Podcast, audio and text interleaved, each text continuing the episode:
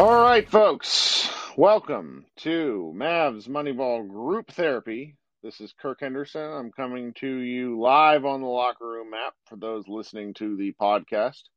Josh Bowe and I just finished recording. Uh, we had a really nice time because that was a really nice win. Uh, for those who didn't follow the game too closely, the Dallas Mavericks showed up looking not entirely awake and the Miami Heat hit eight of nine threes. But the Mavericks managed to kind of close the gap to kind of figure things out after giving up 39 points in the first uh, quarter. Then in the second, uh, the second quarter, the Mavericks made uh, what ended up being a monumental turn of events, and they inserted rookie Josh Green into the lineup, who provided a pretty preposterously awesome spark uh, doing a lot of little things, rebounding, uh, just pl- like moving, like playing hard. It was kind of wild. And the Mavericks just sort of blew the Heat right off the floor. Uh, in the second half, uh, Josh Green actually started with Josh Richardson going to the bench, and the Mavericks continued to really just pour it on Miami.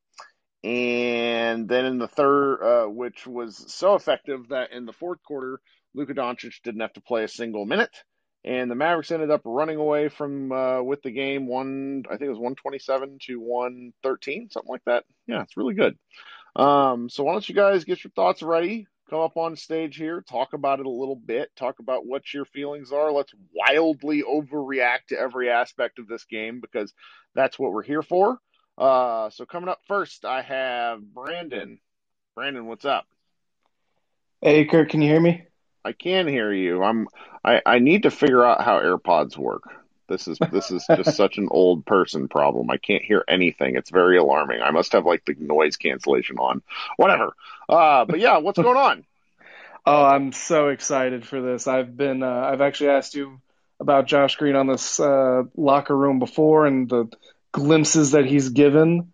Um, I mean, it was so so nice to see him finally, first of all, I mean, Carlisle just giving him more than like four minutes at a time, mm-hmm. but see him, you know, obviously he, every time he comes in, like I feel like he always gets like at least one offensive rebound, and he makes like one pass that pretty much anybody outside of Luka can't make. I mean, is it crazy to say that he's the second best passer on this team? I know that's a very low bar to clear. I'm not sure. I like it. I like the thought because one thing I will say about most of the roster is that passing is a last resort option. and it doesn't feel that way with him, where if you're playing in kind of the flow, he's so uh, uh, just he he I don't know. I, have yet to get a sense for what he's going to do with the ball, which is probably how opposing defenses feel. Yeah, I mean he he definitely keeps the ball moving. I, Harp even said on the uh, on the broadcast tonight, almost to his detriment, because sometimes he just needs to look for a shot a little bit more. But um, no, I mean it, it was so nice to see him make those same flashes, and obviously for an entire quarter, and plus you know whenever he came out in the second half, but also to not have nearly as many. I can't really even think of some of this dumb rookie stuff. You know, some of the super dumb fouls and just the really awkward around the rim stuff that he's had so far. I mean, he looked like he belonged on an NBA court the entire time to me.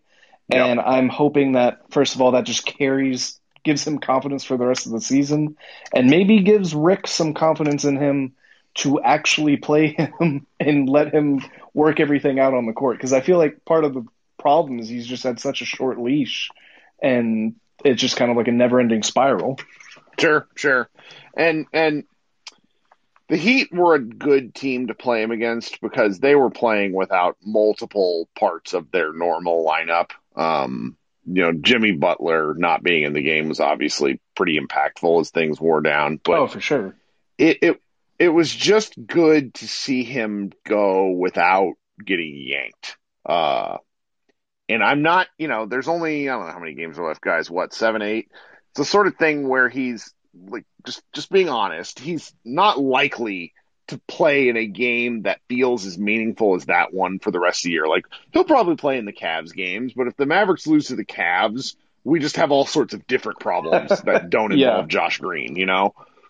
Um, so that that's just kind of in my head at the moment, and but at the same time, it's it's something to build off of. Uh, it, it just it makes me think really, and this is what a lot of you guys have talked about for for ages. Uh, Bibbs has talked about this on on you know Mavs Outsiders and some of the other things where it's just you know what if you gave some of those minutes earlier? I I that's something I'm going to think about for a long time because like what's the point of having like 17 guys in the roster if you're not going to play them? And with Carlisle just kind of opted not to. Um, it's it's a little it's a little frustrating, but you know this this is where we are now, and and more than anything, I I just I I want to be glad. And then the the kind of tertiary benefit was all of a sudden Josh Josh Richardson looked like a damn basketball player. Um, oh and, yeah. And Jason's in the chat saying, "I don't get this take." They weren't ready, or what? What? What has made them more ready, Jason? You're gonna have to explain that when you come up on stage. Like they haven't practiced. Like they haven't gotten any time together. Sometimes you just need to be able to play four to five minutes twice a game to be able to do it. And when you look at these guys' game logs, they get three minutes at the very end with Boban. Like there's no meaningful minutes. And, you know, watching Josh Richardson stumble around for more than a month has been very confusing to me because the man's just in quicksand. And I would, I was the last one really to, to assume that he would have, you know, I mean, this was the first game since March 20, or no, the Utah game on, on April 5th. And then there was a game on March 21st. This was the only other game since then where Richardson has shot above 50% from the floor. and it was just, oh it was, this was kind of a, a get right game for a few guys. Like, you know, Luka was out of his mind, and we're probably like he's probably like the fifth most interesting thing to happen in this game. You know? Yeah. No. I mean, what was it? Thirty six points from Tim Hardaway almost broke the team record for three pointers in a game. Mm-hmm. And the first thing, you know, the title of this, everybody's talking about Josh Green. so. Yeah yeah, I'm delighted. Well, you got anything else, Brandon? So I'm going to cycle through some folks. Yeah, just uh, um, I'm curious. I mean, this this is just the pure overreaction in me right now, but I mean, since he did it at halftime, I'm very curious to see if Rick might test this Josh Green over Josh Richardson to at least start halves uh, in the future. I mean, I I sort of wish that Green would get the chance to start. And if he fumbles around and looks like an idiot, he can't be any worse than some of the starts the Mavericks have gotten off to for like a month and a half now. Like when I, I was driving home from getting takeout and I look at my phone at a stoplight and it's 14 to 3. And I'm just like, what are these guys doing? so I'm not seeing how they can get off on any worse starts. I do doubt he changes it though. Um, there, I still am. I'm kind of addicted to my confidence take with Josh Richardson, where it's just there's got to be. They're trying to get him to play through the muck. Um, Josh Bowe and I on the podcast tonight said that like I, I just can't help but feel that there's a a reg- like a positive regression coming for Josh Green, and hopefully it would come at like a really I or not Josh Green, Josh Richardson uh, that it would come at like, oh hey, we're playing the the Clippers in the first round, and all of a sudden Josh Josh Richardson has hit four out of five threes in the you know through three quarters in game one, and the and the Clippers don't know what to do. Like that's where my brain is, but you know we'll see. Yeah, that would be ideal because if it happens in the playoffs instead of maybe like right before the playoffs, uh, it's more likely that you know somebody would overpay for him and he could uh, you know maybe opt out instead of opting in. yeah, yeah. Well, thank you for hanging out. Yep. Thanks. Okay. Well, until Jason gets his uh, audio figured out, I'm going to bring up Ike. Ike, how are you? I'm good, Kirk. How you doing tonight? You know, pretty well. Pretty well. Reasonably early start time to the game. The game finished. Now I'm here talking to you guys well before midnight. Always a plus. All right, I'm gonna put you on the spot. Do you still think Josh Green sucks? Yes. but, but, I, I will couch it in that, and this is something Josh Bowe talked about on our podcast, where he said, "Do you remember?" He's bringing up some of the early days of Jae Crowder, where Jae Crowder would have like wild plus minus stats, but never Yeah. really do much statistically. And his Right. energy was was just it mattered to those to those Mavericks his his early his early year and then a couple of months with the Mavericks. And I think that Josh Green, if they can minimize his weaknesses, which frankly is like experience, really. Like his defensive energy is great. His offensive energy is um like I would qualify as like chaotic good. Uh, but Rick doesn't like chaos.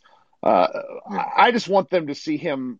I just want to see him get a few minutes a game with guys that are way better than him. So all he has to do is play hard. Because when he Yeah. plays hard, good things happen. Like that's that's sort of it. Like his shot is busted. And I think we're just going to be here for a while. But Dorian Finney Smith's shot was busted for like three years, and now he's probably like the third most important Maverick. So, you know, there's a foundation there. It is fun to see him because he is huge. Like Josh Green is huge. Like the Cowboys would love to have him. He's just such a big guy. So I, I so so my my take is is yes he he might still suck, but it doesn't matter if the Mavericks uh, uh, you know team teams are built by by surrounding guys uh, uh you know minimizing weaknesses and accentuating strengths. Yeah. I guess I guess I won't go as far to say that- that he sucks because, you know, when it came time for the draft, I was actually hoping the Mavs would draft him Ooh, just because of his athletic profile. Oh. Um, yeah, I, I was in the Josh Green camp, but I would just say he's underdeveloped and uh, context means everything. And I mean, he's one of the rookies that a- actually needed like an actual, like legitimate preseason and off Sure. as far as Sure. summer league and the, you know, pre, um, uh, uh, camp, uh, pre-camp, you know, before the season started and stuff like that. And you can just tell. So, uh, you know, I, I kind of keep that in context as, as far No, as you're like, right. he's- yeah, he's like a deer with headlights out there, but you know, his energy and in, his defensive intensity, I mean, it's, it's truly a value on this team because this team, our team too, oftentimes they just sleepwalk to begin the game and dig themselves an unnecessary hole. Whereas, you know, he can come in and, and, you know, what do they say? You know, that type of energy and effort that, um, you can bring on the court, it can be infectious. And you kind of saw the, uh, the byproduct of that today. Yeah, yeah, and it's been something like I'm sure Christian will come up here later and want to talk about this because it's it's just the thing that I've not like a lot of a lot of fans will lay it at Carlisle, and I understand why and say, ah, it's up to Carlisle to get these guys to motivated, but it's you know he can't make them play, and and some of these guys are Right. just not built to go go go, and I really like seeing. It's kind of why I'm like like more and more leaning into the idea of Lonzo Ball because like Luka needs someone else to push the ball on his behalf. I don't know. It's fun. Yeah. What else we got? Oh, that's it, man. I'm I'm I'm not going to be a Debbie Downer tonight. We I won. mean, I can we always won. I think we're in what seat are We we, in? won, I've not man. even checked. Let's see We're here. fifth now. See fifth. Fifth is where we Yeah. want to be. Fifth makes me happy. Makes my Laker wanna- Laker fan friends upset, and that is really one of the things I live for. Absolutely. I mean, I wanted to kind of come on here and cuss about Trevor Ariza, but I'll bite my tongue. That's all I have, man. well, I appreciate you coming up. All right, coming up next, Team Josh, Josh McSwag. How are we, Josh?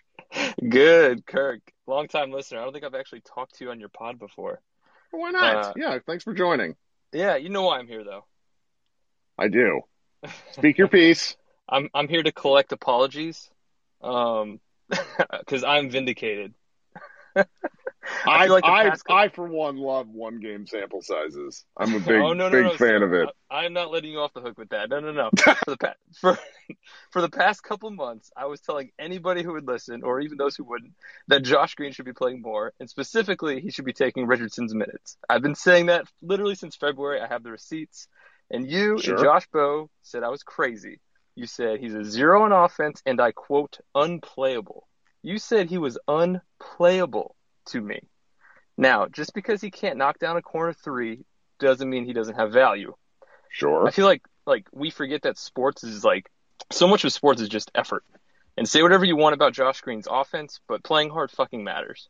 It And I feel like and I feel like Green's value is that he's our best effort player, like bar none. Well, I think there's I think there's a lot to it. I, I, I mentioned it talking talking just a second ago where I feel that more than anything, there's not he doesn't act I'm trying to think how to phrase this right. There's not a lot of guys like where I feel like that when they play, it's actively harmful. and like playing hard is rarely going to result in, in actively harmful stuff. Uh, you know, the Mavericks have a bunch of smart guys. Their schemes are set up a certain way. It's not like Green's going to get in the position to like have like three live ball turnovers in a row or anything like that. So I do, I, I do think that he probably should have been playing a little bit. Um, because I mean, if you go back and look at the box scores from like February 1st on, even though the Mavericks have been winning a lot of those games, they're also playing like seven to eight man rotations. And that's why some of these guys are just so ground down. And I think that's going to be a little bit of an opportunity cost. Um, I don't entirely understand why Rick has been so hard on him. I don't, nothing comes to mind that, that explains why he wasn't playing past the fact that he, he just like, that floater layup he had tonight was so awesome. Well, but how many times have we seen him shoot the ball in the crease between the rim and the basket? Like, well, how about, he has no touch. no, um, no, I'm not. I'm not even going to debate that. But did you see that pass that Luka he, he tossed it to him? Uh, he, and and Josh Green was cutting along the baseline, and the and the pass was about two feet over Josh Green's head and, and about a foot out of bounds. So he had to leap out of bounds, catch the ball, and then he fired it straight to JJ Redick for a while. That was a good one. Like that was incredible. Like yeah. that that was incredible. Now Redick, of course, bricked the three that would have given Josh Green an incredible assist, but it's just stuff like that and that levitating floater that he had. Like there's just things this guy does that that don't show up in the box score that shows up when you watch the game. Sure, sure, and and they need that. that it's just it increased. I mean, the Mavericks were in a bit of a were were just kind of in the mud until he got in the game and it was it was nice to see him figure some things out. I don't know if it means anything for this year. I do think Josh Bowe and I talked on the post game podcast kind of about how maybe it would be something if um if he gets to to if Luka gets to play with more athletes. Uh, the the lineup tonight this was says Hardaway, Powell, Finney Smith, Luka, and Green played 12 minutes, um, and they were 14 of 20 from the floor and were a plus 18. Um, and granted, small sample, but there was just like, there's a lot going on with that lineup. It wasn't pre, you know, kind of with, with a lot of the lineups that the Mavs have had to date, you, you know what's going to happen. Luka's going to walk the ball up the floor. It's going to be a high screen roll. There's going to be either a trap on Luka, so he passes. Like with those guys, like Green took one of the rebounds, and Luka didn't make it past half court because Green just kind of ran and then flipped it back to to Hardaway for a three. And the Mavs need more of that. They need to play with more pace. Um, yeah, and and the energy kind of begets pace for me. Yeah. Well, that's all I really want to say. I don't want to take up any more time. I'll see if Jason fixes mic so we can talk about Richardson Island if it's still there. Um, sure. But th- thanks again, Kirk, and uh, play Josh Green. Oh, thanks for coming up, Josh. Okay, we will try Matt. Hey, Matt. Matt, you can't have audio problems too. Unmute. I don't. I'm good. Sorry. I have a fat finger. I'm just teasing. I can't have my can't have my favorite callers not being able to talk. It's no fun. Okay. Um. So one of the things on the Josh Green, I mentioned this a little bit earlier with Dalton. Uh, playmaking can serve as a substitute for shooting, and as an example of this, I will give you Draymond Green who is shooting 25% on 2.3 threes for 36 minutes this year. But the Warriors offense is 10 points per 100 possessions better with him on the court than off the court. Contextualize that for me a little bit. Say that again. So, I'm trying to process it while reading the comments in the chat.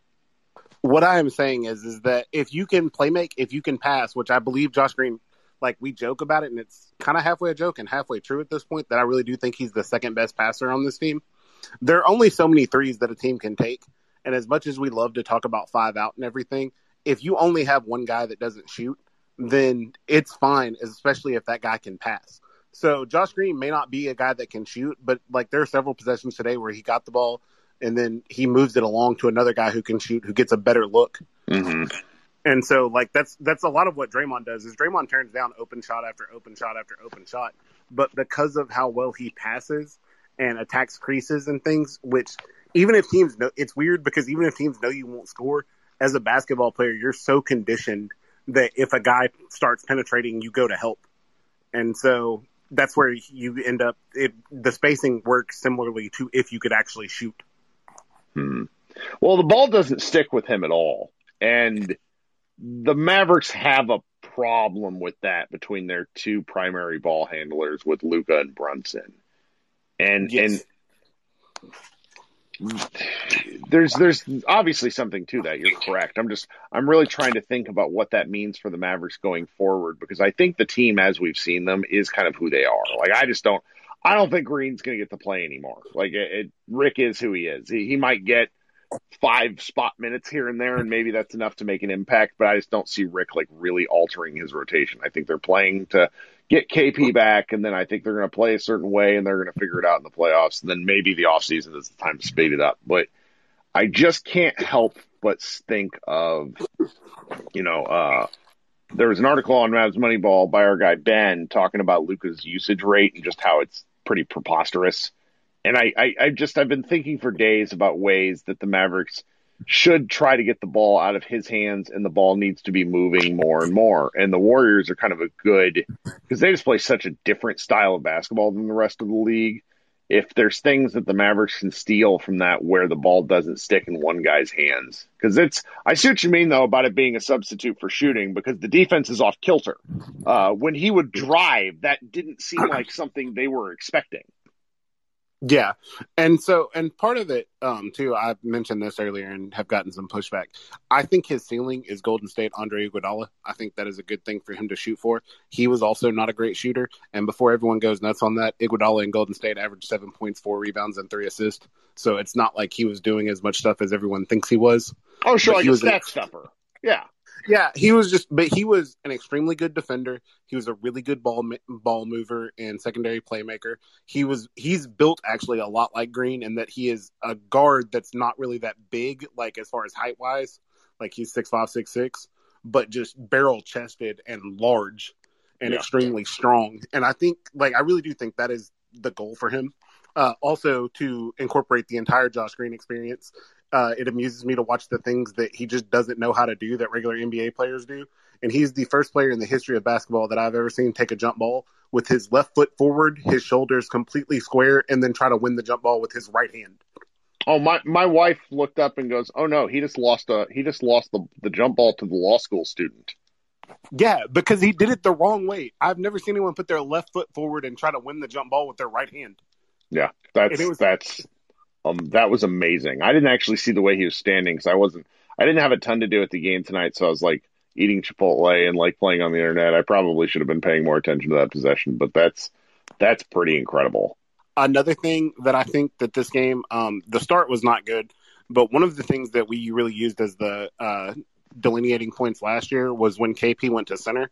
But I actually think one of the important things that with that is it's also when Dorian Finney Smith went to power forward which mm. this is one of the first times this year that we've done that. And I know the start was bad, but I just the the offense moves so much better when he's at power forward because he moves. He tries to get rebounds occasionally, like he does the little rim running thing. And when he's shooting, like he has been lately, and like he did last year, it's just everything everything works so much better. And I mean, I, I really like Maxi, and I understand for certain matchups why Maxi makes sense. And Maxi may even make sense as center, depending on certain things. But the Maxi, when he's a power forward, he stands somewhere. He doesn't do a lot of moving. Yeah, he doesn't move. And I mean, I, I like uh, Christian's buzzword's energy. My my buzzword is dynamic. Like sure. it just makes us more dynamic whenever Dorian's at power forward because he moves, he cuts to the rim, he cuts. Maxi stands wherever he is going to stand, and that's it. That's all he's doing. Yep. Yep, agree with that entirely. Man, we got a full room tonight. You guys must like talking about the beating the heat. Um, you got anything else for us this evening, Matt? Uh, no, that's pretty much it. It was a great game, a lot of fun. Yeah, uh, it was good not to lose to the one random player being super hot. I was true. freaking out a little bit when Trevor made like five of his first six threes. Yeah, very, very not cool. Oh well, like, glad we won. Yeah, well, thanks for joining. All right, coming up next, we have Christian. Hey, Christian. Hey, what's up, Kirk? How you doing? I'm all right, man. Trying to multitask while we're while we're doing here. Doing some editing on the Mavs Moneyball. doing some uh, talking to you guys. So what's going on? No, I was gonna pretend I couldn't talk, so you had to sit there and think another person went down to the almighty app. But Well, Um, yeah, the app's been having some uh, some problems lately. yeah, it kicked me out of the like I joined, listened for two minutes, and it kicked me out all of a sudden. So it, yeah, it's been funky. Um, but I was just gonna say, I a few things that I noticed were, uh, I thought the switching on defense from the second quarter on looked really good. Um, so that was exciting, and I think getting back to one of the main points that we've been kind of talking about. I mean, Josh Green really had an impact on this game that, you know, the box score doesn't really uh, give the full picture.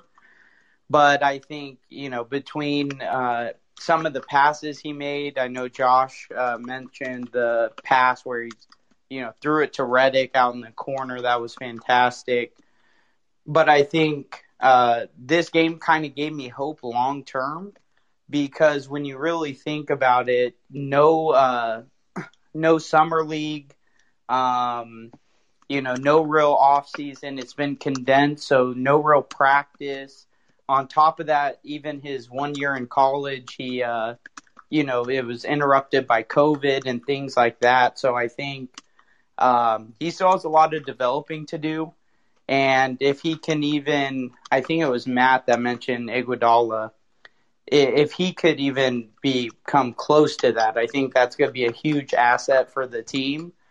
Um, and I saw your tweet, and it made me think about it. I, I you know, Josh Richardson did look uh, quite a bit better, effectively being a bench player. So, do you think that's something Rick might entertain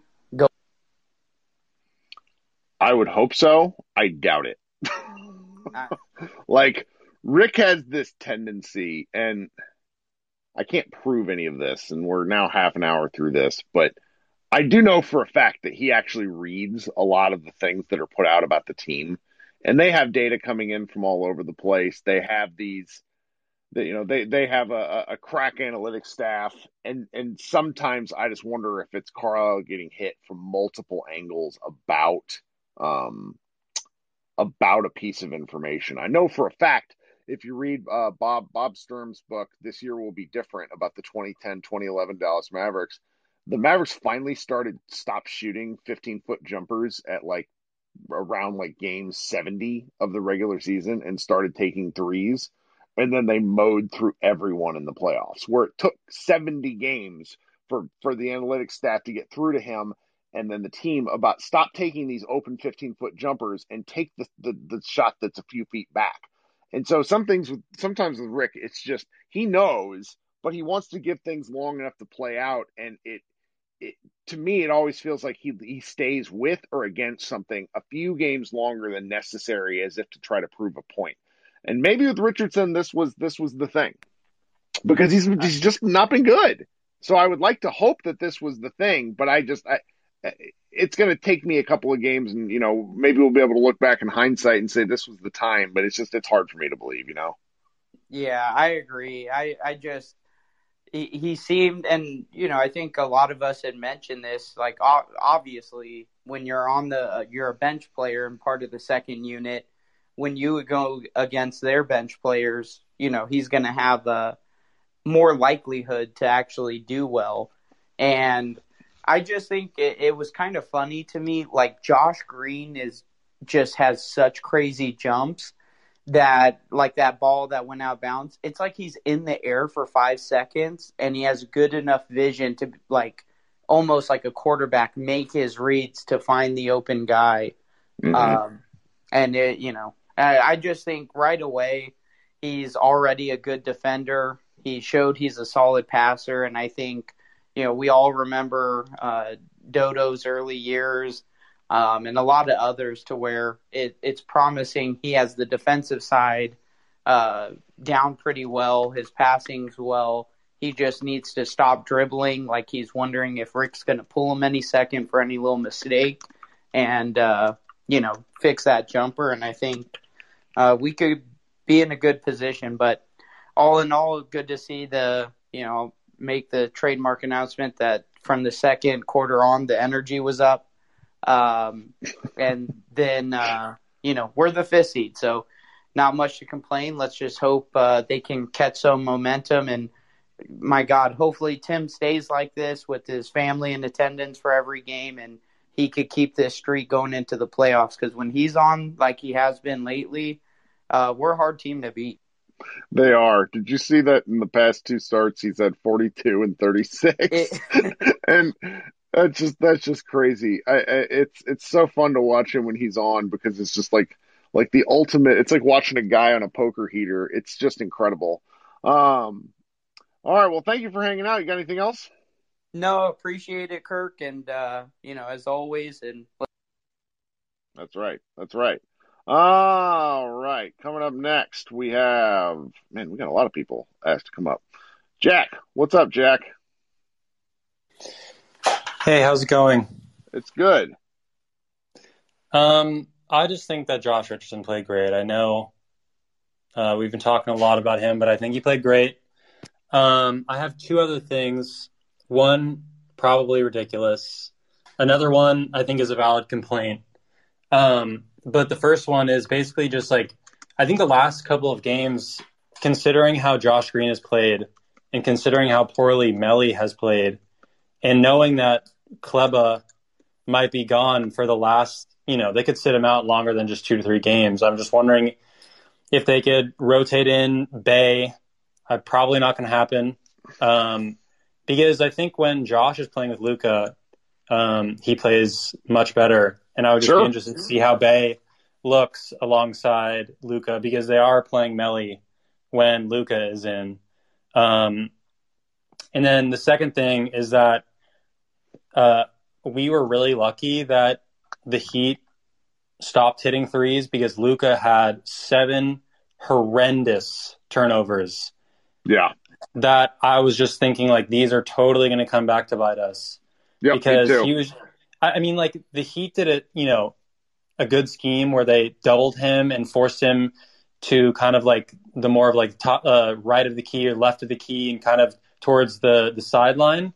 But he, I mean, like if, if we're going to consider him as a top five player, he has to be able to have some sort of composure in those types of situation.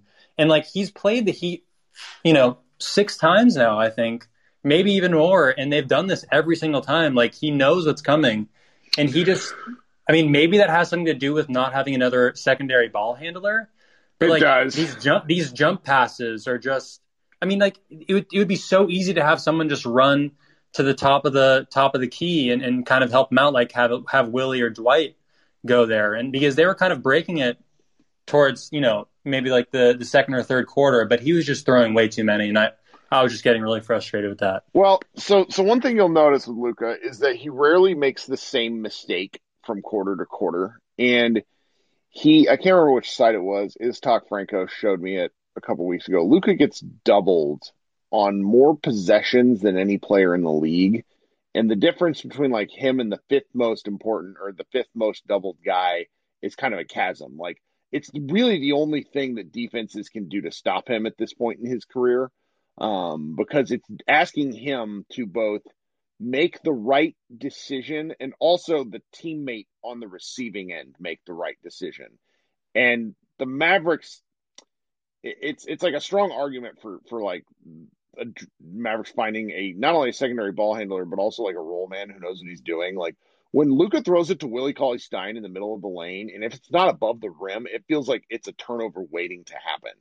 And and that's just it. It's you know you're asking you're asking a, a big man uh, on a high screen role to make the right decision and that's hard. These guys aren't trained to do that. It just it's it's not what big guys are, are taught to do. That it's it's a hard skill to learn. Powell is often great about going to the right spot on the floor but the, the ones that were frustrating to me were the ones that happened off of made heat baskets. Um there's one right at the end of the first half and it was Shot clock or the eight second violation. Uh, that was on Jalen Brunson and Josh Richardson. Thank goodness the Luka wasn't in. That one was a different kind of Maverick stupid. But the, there was one right at the end of the half where like Josh Green came up to him afterwards and was like, "Sorry, my bad," because he went to the wrong. He he basically was implying that he went to the wrong spot on the floor. But I know exactly what you're talking about because it's sometimes it's like Luka invites the double to try to throw a heart like to, to see if he can get away with a cooler pass. And Yeah, and this he- it was I was glad that they that it didn't kill them. Yeah, I mean, I don't even think. I mean, I'm sure like the a ball handler would be good, but I mean, like it's literally like Tim or Josh is just standing on the other side, like of the court, like on the other side of the sideline, um, at half court, like expecting Luka to do something, and I just like Mhm. they they need to be moving. Uh, it just it's just ridiculous to me. Like, and then he tries like those like crazy no look jump jump passes to Willie, like cutting down the lane, and, and those those are always Sure. those always infuriate me. I mean, I, I I don't know. Like, I think we played really well, but that was just something that I noticed, and then also the the Bey thing. Hopefully that happens. Probably won't. But thank you for having me up. Of course. No, thanks for joining as always. Um, let's see here. Yeah, as as Matt is noting in the chat, come to the ball. Basically, I think part of the reason those turnovers happen in traps is because NBA teams never, ever, ever, ever, ever practice working against a full court press. They might have done it. They know how to do it. Instinctually, they should know better. But this is just not something that, that teams would ever think to work on. So you have these like elementary mistakes that probably like high school and middle school basketball coaches are screaming at the TV, come to the ball. Yeah, it's pretty nuts. All right, coming up next, we have Jared. Hey, Jared, what's going on? Got to hit the unmute. There yeah, we go. g'day. Sorry, you you cut No out problem. just said my name. Um, Yeah, I need to be so better about that. the um the Mavs better start practicing um what to do when when Luka gets doubled because if they play the Clippers in the first round, they're going to get Luka's going to get harassed every Yeah. second he's on the court. So if they don't sort that stuff out, it's going to be a very long first round. Well, might be a very short first round. Um, long for Luka, might be short for the Mavs. Um, other thing I was going to say is with with Josh Green, yeah, it's, it's, it's it was an exciting game, um, especially for Australian viewers. Um, but yeah, like like a lot of people have been saying, you've got to temper the expectations a bit. Um, there's no way Rick's going to make a major change to the um, rotation this late in the season. Right. Um, I actually think he will make a change after the first or second game in the first round if they're starting games like they have recently. I think Josh um, Richardson might actually get benched. Yeah. Um, but maybe for Redick as opposed to Green, because their starts have been pretty disgraceful in some of these games. And um, whether it's just maybe I don't know if it's just an energy thing. They're come, playing against teams that they're just ex- expecting to beat. It's lo- late in the season, which has been really weird season, I guess. So maybe Yeah. once the playoffs start, they'll have the energy and the the hype to actually get their crap together. But um, hmm we'll have to wait and see on that. Um, but with Green, I don't know if you noticed with most of the other Australian players that have come into the league, like Dellavedova and Simmons and Ingles, they're all um, that high energy, hustle um, sort of player. Um, Simmons is probably the best example of defense wise. Um, and then um, Ingles, I think he does the, the absolute best that he can with his um, athletic potential, I guess you say. Right. Um, Really skilled Green's- player, but not Yeah. exactly like a fast twitch muscle guy. no, but he, he's just got the. Um, he played a lot of years over in in Europe, um, in the Spanish league, so he just developed the um, uh, the abilities and the um, the knowledge to know what he, what what he can do to make most of his his skills. Um, whereas Green, I guess, is, is more similar to, to Simmons in terms of athletic ability. So I actually think that this off season, if he does develop a, a shot to some degree, even if it's low thirty percent, um, that's going to be a major boost to the Mavs next year because everyone seems excited to bring in, say, what best case scenario, bring in like Collins, hmm but that, that's going to cost you Richardson and and Hardaway. something. So- it's gonna do. Yeah, it's gonna be. It's challenging. Like we're all Yeah. talking about it, but it's not. It's not an easy thing to have happen. So if they if they do end up getting a max or near max player, then you're going to need Green, Terry, those sort of guys to actually make a step up to some degree, Right. just to give give an option. I'm not saying they're going to start or anything, but just to add that extra rotation player for basically for free in the off season. Yeah. No, he's he's going to be very important to things moving forward. Our uh, Lauren Gunn actually wrote a piece on the on that earlier this week just about that long term, and it's it's nice to see it. You know, it's nice to see her her kind of prediction paying off um, this week because it's it's been kind of hanging out. I mean, I've just I've been a little skeptical, and then you know Josh McSwag in the chat teased me about it for a while, but it's just you know it rarely do you see I, I don't know if I've ever seen the Mavericks do this with any younger player where it's, you know, six or seven games for the end of the season and that now is when the rookie gets meaningful minutes in a game that really matters. So Yeah, I mean he did he did play in the when everyone was out with COVID, and yeah, but like I think even then was he was not being put in the position to succeed. He was No, being, and- you know, like he- the, the Bulls game where he played 32 minutes was without Luka. Like, and if you're playing a game without Luka, all love to Jalen Brunson, but Jalen Brunson looks for Jalen Brunson more than anything Yeah. else. It's not like Green was getting, you know, fed shots while cutting. and like other people have said, like because of his shooting, he has to be the um the non the one non shooter on the court. So you need Porzingis or Maxi at the center to give that Right. um, spacing. Um, but do you actually know what's happening with summer league this year? Nothing official, but I am pretty sure it's going to happen probably the second week in August. Uh, I don't know if it'll be condensed or anything like that, but I am pretty sure they will do something. Um, now, how that conflicts with the Olympics is not something I have heard because the Olympics, you know, the, a lot of Americans kind of eye roll at this at this point, but the Olympics is extremely important to to non to non-American players. Uh, I've, I, I actually asked Mark Stein about this earlier in the week, and he said like guys like Rudy Gobert and some of these players are they just get it's you know it's not quite it, it depends on what's happening with international basketball and the world championships and things like that, but these guys want to play for their country, and then Green is on the the, the men's senior national team in Australia, right? Yeah, he's in the he's in the squad. I think it's like a squad of thirty. Um, right. So he like he has a just chance come- to make that team. Yeah, it just comes down to which other players a want to go to the. I mean, they'll all want to go, I guess, to some degree, unless they've got issues with the um COVID stuff COVID, yeah. on.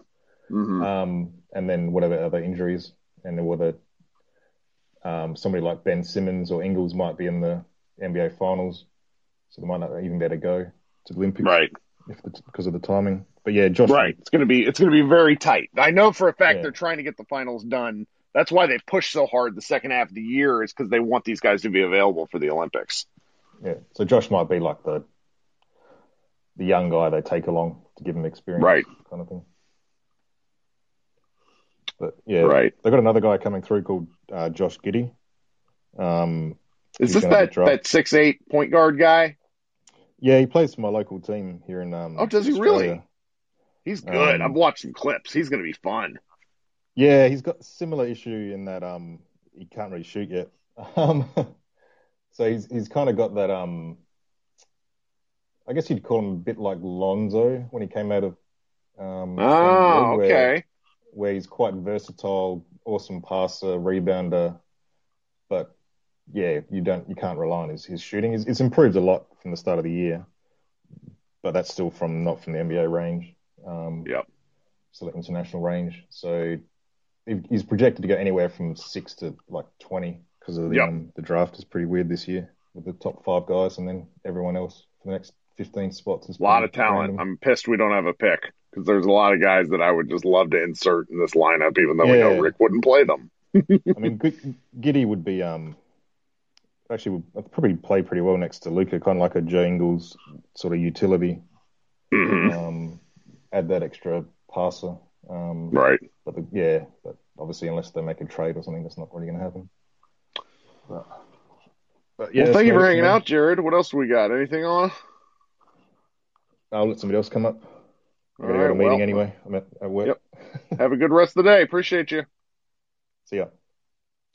All right. Yeah. the- How cool is it that he can come in from across the world to talk to us live? All right. Coming up next, we have Dion. What's happening? Dion, Oh. are you there? How you, Yep, how you can you hear doing? me? Yep.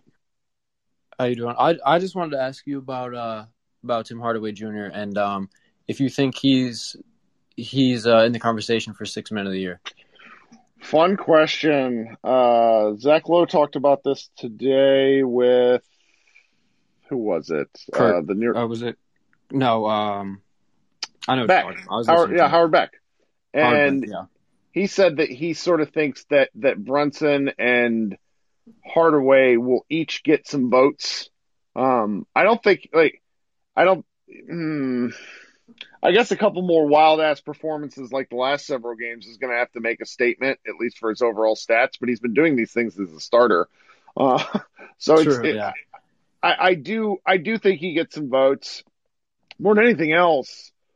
And and Josh Bowe and I talked about this. I think this this has these these games have been a, a reminder of why he is just so valuable.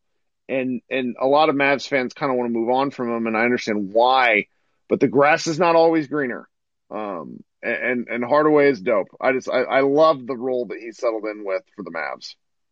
Yeah, I completely agree. And yeah, a lot of his best games have come in the starting lineup, but um, I do think I think probably one of the guys from the Jazz, either uh, Ingles or Clarkson, will probably get the award. But I think I might have him third. I haven't really like done the deep dive, but I definitely think he'll end up on ballots.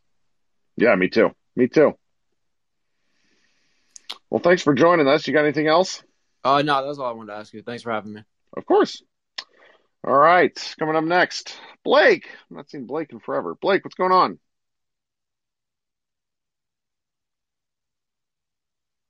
Blake, you there? Can you you hear me? Yep, you sound great. Hey, awesome. Sorry, I forgot I requested to speak, Oh, honestly. okay. No, no problem. um, yeah, uh, just, uh, uh, always a good, uh, good night anytime we can blast Miami.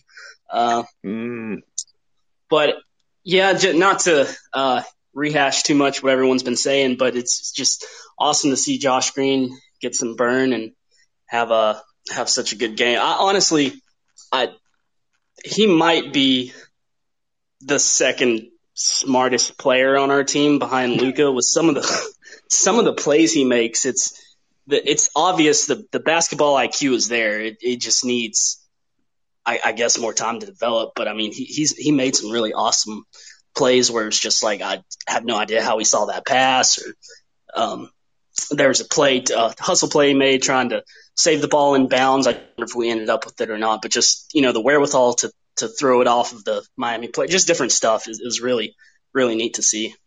absolutely. I, the energy stuff, you just, you know, Dwight Powell gets a lot of grief because the man gets hit in the face every, you know, five to six minutes. But before Green, it seems like, like, he, he was the only, Dwight was the only other guy like doing that sort of stuff. Like no no other Mav was really like like just laying it all out there, and it's it's just nice to have another guy do it.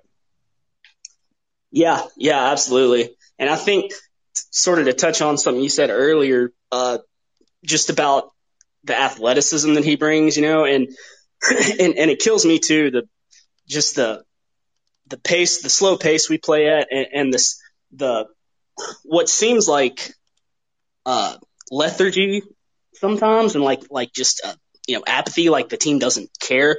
I think might actually just be that we're our starting five is so unathletic, at least when they're healthy, with uh, KP and uh, you know he he's just lost athleticism, I guess, from injuries, and Mhm. uh, Max Maxi and and J Rich since you know COVID just haven't looked the same, and obviously Luka likes to play at a slow pace anyway, and Right. uh, I, I don't know. I think I think some athleticism being injected could could really uh could really help us. It's wild watching the guy jump like that because I was trying to explain this on Twitter because so many guys in the NBA are like one footed leapers and he's like the he's like Russ, Russell Westbrook is like this where when Russell Westbrook jumps it's like he's he's on a tra- his own personal trampoline where he presses down and he's getting ready to squat and then all of a sudden he's like three feet above the rim And it's really fun to watch that like dudes do that. Dwight Powell's like was like this, and it, he was really like this pre Achilles, um, where the, with having mm-hmm. those sorts of leaps, and it's just it's it's surprising because you know the, one of the things that separates some of the very very best players, like Derrick Jones Jr. up in Portland, is like this. Is these guys have played against hyper athletic guys their whole life, but then you're like seeing the one percent of the one percent and when, you know, the, the one layup that, that Green, because Green was only one of two from the field, and the layup that he made, it wasn't even like a layup. It was like a, it was like a teardrop where he was outside the box and was just so damn high up that he just managed to drop it in. It's fun. Yeah, it was like a George sort of Gervin stuff. finger roll, mm-hmm. almost. It's, oh, it's yeah. what Josh Bowe has, but was like super pissed the Mavs weren't able to get Aaron Gordon because he wants to see Luka paired with like a super athlete, like, uh, who's the guy with Charlotte? The other Bridges, uh, Miles Bridges. Oh, wants to see yeah, like yeah. Luka paired with a dude like that, and just like someone who can like rain fire on the rim. So yeah, yeah. I mean, that might be what unlocks the next level of Luka. Like, kind of like when Nash went to Phoenix and was just surrounded by, you know, these athletic freaks like Amar'e and uh, Shawn Marion and uh, mm-hmm. uh, you know, et, et cetera, et cetera. Uh, it could be what what really opens up uh, that next next level for Luka. But guess we'll see. Absolutely. Well, thanks for hanging out. You got anything else? No, I think that's it. Uh, good win and go Mavs. Thanks for having me up. Yeah, of course. Sorry, I forgot to uh, to bring you on earlier. It's uh, I tend to go through people in order, and I need to get better um, in my hosting duties about bringing people on and letting them know. So coming up next, we're gonna have Doug. Uh, you guys have heard Doug plenty of times. Doug is great. Uh, Doug, how are you tonight? Doing great. How are you? We're doing well. We're it's a little after midnight, so we went longer than I wanted to go. But I always feel like you, know, you gotta milk, gotta milk these happy times because like that Kings game, we were all so lethargic. This poor Kings fan joined. He was trying to be friendly, and everyone wanted none of his shit. Uh, it was. Great. Well, it's definitely something that uh, you know I think that there's going to be several good good uh, good nights ahead, still heading towards the playoffs, and uh, so I think you know that's my hope is that uh, the Mavs can just build some momentum in in these games that are still ahead. I think there's seven, left on the schedule, and uh, I it's if it's okay, I'd like to circle back to uh, just you know we were talking earlier, you guys were talking earlier about uh, when Luka gets doubled high. Uh, out, out by half court, actually. I'm not exactly sure what triggers that. If that's uh, when uh, either uh, Willie Cauley Stein or Powell come to the high post, because it seems like that they're the ones that are left there at the free throw line, and then that's a moment of terror for me to see them because then they have to make decisions. Uh, they have to do something with the ball. In fact, one of the best things that might be you know, if somebody could get it to through their head, is just hold on to it just for one count because it seems like they're immediately trying to get get the ball out of their hand, and that's when the just absolute chaos ensues. And so, I don't know if, if there's a way to uh, e- either uh, look to see as far as that of of where that is, uh, what triggers that, because it seems like that's the time when it's it's not necessarily Luka making a turnover. It's either Powell or Willie Cauley Stein at the free throw line really with not even anybody on them and them just trying to get rid of the ball so quickly. It's tough because do they're sending they're sending guy a double at Luka. They're varying when it happens. They meaning opposing teams. Mm-hmm. Uh, you saw a couple of times against Miami tonight. The double happened as Luka had already known it was coming, but he was like inside the three point line, and there was another dude chasing him, and it just kind of tends to throw defenses into chaos. I can't help but think, and I have nothing to to back this up, but as a Kansas City Chiefs fan, I watched Andy Reid for most of the 2021 se- or 2020-21 season. Just sort of, you know, what I, Bill Simmons, we're an hour into the podcast. No one will forgive this. He would refer to it as like the Milton Berle thing, like the just the tip type aspect where he would only show enough to make it work. And and that's kind of what I think Carlisle tries to do. And and no one I, I can't prove it, but the the simplest way to break that sort of thing is do a guard guard screen and roll. Like put put everybody else like like send Dwight Powell under the basket, have the other two guys in the corners, and have Jalen Brunson set the high screen, and then you pass to him, and then it becomes a four on three that way. But I, I just I don't think they want to do that sort of stuff yet because they don't want to have tape on it. Uh, because then the more the more tape there is, the more the other teams can counter. And Carlisle is that paranoid. Let's make no mistake about that. Like the man is a pain in the butt about turning in uh, injury report stuff, about turning in lineups. He absolutely is is concerned about these sorts of things. Well, and and you you you hit exactly one of the people that I thought if you could get them to be the the guy that, who is getting the ball at the top of the circle or at the free throw line is the Jalen Brunson. That would be perfect because he, I mean, he's not necessarily going to uh, pass it on to somebody else. He's going to just look for his own shot, but that's okay. That's so much better than, like I said, Powell or Willie Cauley Stein, and they're just going crazy at that point. And and obviously we're not going to see a whole lot of Nico Melli in meaningful minutes, but he's another guy that I think makes good decisions and doesn't just throw the ball just kind of it doesn't just go crazy at that point but again he's not going to see meaningful minutes and so it's not going to be him but i do like the the idea of brunson being kind of that safety valve because he'll turn in he'll he'll get his own shot he'll do something good with it yeah yeah i mean there's a lot of options i think that they're saving some of the Luka. at least i'm hoping I hope they, they, they use Luka as the screener more and more Mm. because Luka in a in a short roll situation is horrifying. There's there's no stopping it, and it's just like putting KD or LeBron, and, and but guys just don't want to do it. Like for some reason, I don't know why. Like they like Luka would get fouled every single time if he was the short roll man. It drives me nuts.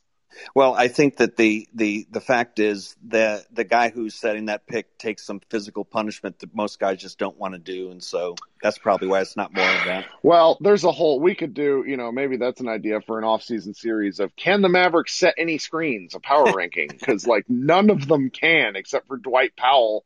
And he, you know, like my wife keeps remarking about how like banged up he looks, and I'm like, the man just takes abuse. No one else except for him and Boban set any sort of screens. Well, I I do think that uh, you know the Mavs are going to see a steady diet of that high double team, and so they need to have something better than having either Powell or Willie Cauley Stein being the one who receives the ball because uh, there's so much more that can be done, or going the other direction, there's so much uh, bad that can happen if those are the guys that are going to be that safety valve. That's right. I agree.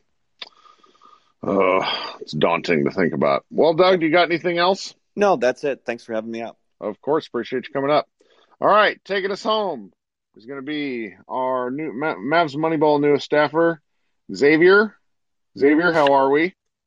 I'm I'm a lot better than the last. You sound time, better. I'm not gonna lie. You sound Yeah, I more joyful. I listened back to myself on a podcast, and I just wanted to flick myself between the eyes and tell me to to snap out of it.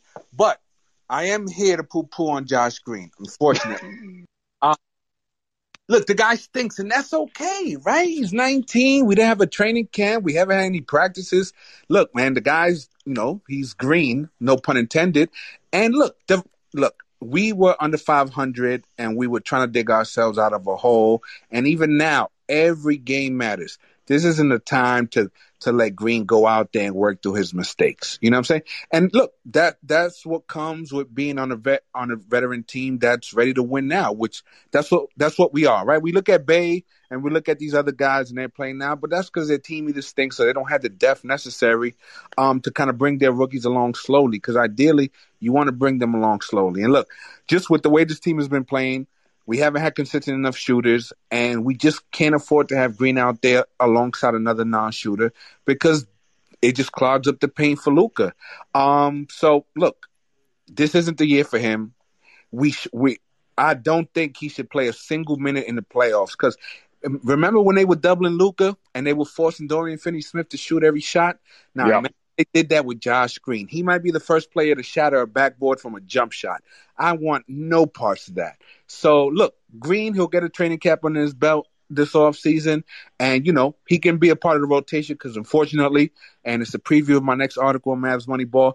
But I think Tim Hardaway Jr. This is his last season with us, so I think that's gonna open up a spot in the rotation, and I think we'll bring along Green next year. But this season, I I just I want today it helped, right? The Heat are tired, they're injury depleted. So yes, Yeah. he was great against the tired legs. And look, in the you're not going to see the type of defenses in the regular season that teams are going to play in the playoffs. Why? Because they require a lot of energy, and coaches are smart enough to know that if you ask your team to do something that requires a lot of energy at this point in the season, you're going to see a lot of mental mistakes. So they're going to simplify the defense, and that's why Green can come in and be a playmaker because he's not facing playoff caliber defenses and playoff caliber defenders. So he's going to look better in the regular season than he would come playoff time. So look, I'm. It gives me hope for next year and moving forward. But I, yeah, I don't want to see sure. any Josh minutes in the playoffs, man. It's going to look ugly. I don't but, think I don't think we will either. But it's mm. nice that that he can steal some minutes right now because if you look at the schedule, these guys are just playing. I mean, let me pull up the schedule here. So they play again on Thursday. They play Saturday. No, they play Thursday, Friday. Then they play Sunday, Tuesday, Wednesday, Friday. Sunday. I mean, they just play. They're they're playing three out of every four nights. And so for him to be able to steal those minutes tonight was really valuable because not only did they pick up the win, they they hang with the Lakers or uh, the Lakers who somehow beat um, the way they beat the, the Nuggets last night pissed me off because they just fouled Jokic half to death. Um, eh, but it just gives gives the Mavs a little bit of cushion. I think that you know Luka not playing a lot of minutes was delightful, and and really Richardson and you know, just like Finney Smith finally played, you know, Finney Smith's minutes are often wild if you check it game to game. And so just get him a little bit of rest was great. So they could, you know, theoretically, if, if depending on what happens with Brooklyn, because half that team's hurt, you know, they could really be heading into that final stretch run that you've been talking about for a couple of days, you know, uh, with a really nice win streak. I mean, who knows? It's, it's, I, I feel good about these minutes just because it was a bit of a gift. Yeah, no, I look, I'll, I'll take anything that leads to a win. I'm we're look, we're crawling to the playoff line, so I just want to get there and be healthy. And you know, if the ball boy can hit a corner three, fuck it, throw him in there, just get us a win somehow. But um, but that's I was you want to go to bed, but um, that's all I had to say. Thanks for hanging out, Xavier. You've been, you've been waiting the whole full hour. Um, okay, so we're gonna cut this off now, uh, and I'm gonna post this. Appreciate everybody hanging out. Tell your friends to join us. We have a remarkably weird good time. Uh, come to MavsMoneyball.com. I don't know we have tomorrow. I'll be posting this in the podcast feed probably tomorrow afternoon for everybody's drive by home. Uh, because otherwise I'm, I'm, I can tell how long people listen to these things and like anything, any podcast of mine, like that we do on Mavs Moneyball that goes over an hour, you just see like a plummet around the 45 minute mark. and so slapping this and our normal podcast together makes like an hour, 45 minute podcast. So, you know, who wants to listen to that? Apparently enough people though. All right, this has been Kirk Henderson, and we appreciate you from uh, Mavs Moneyball Group Therapy. We will talk to you guys in uh, Thursday night. Everybody have.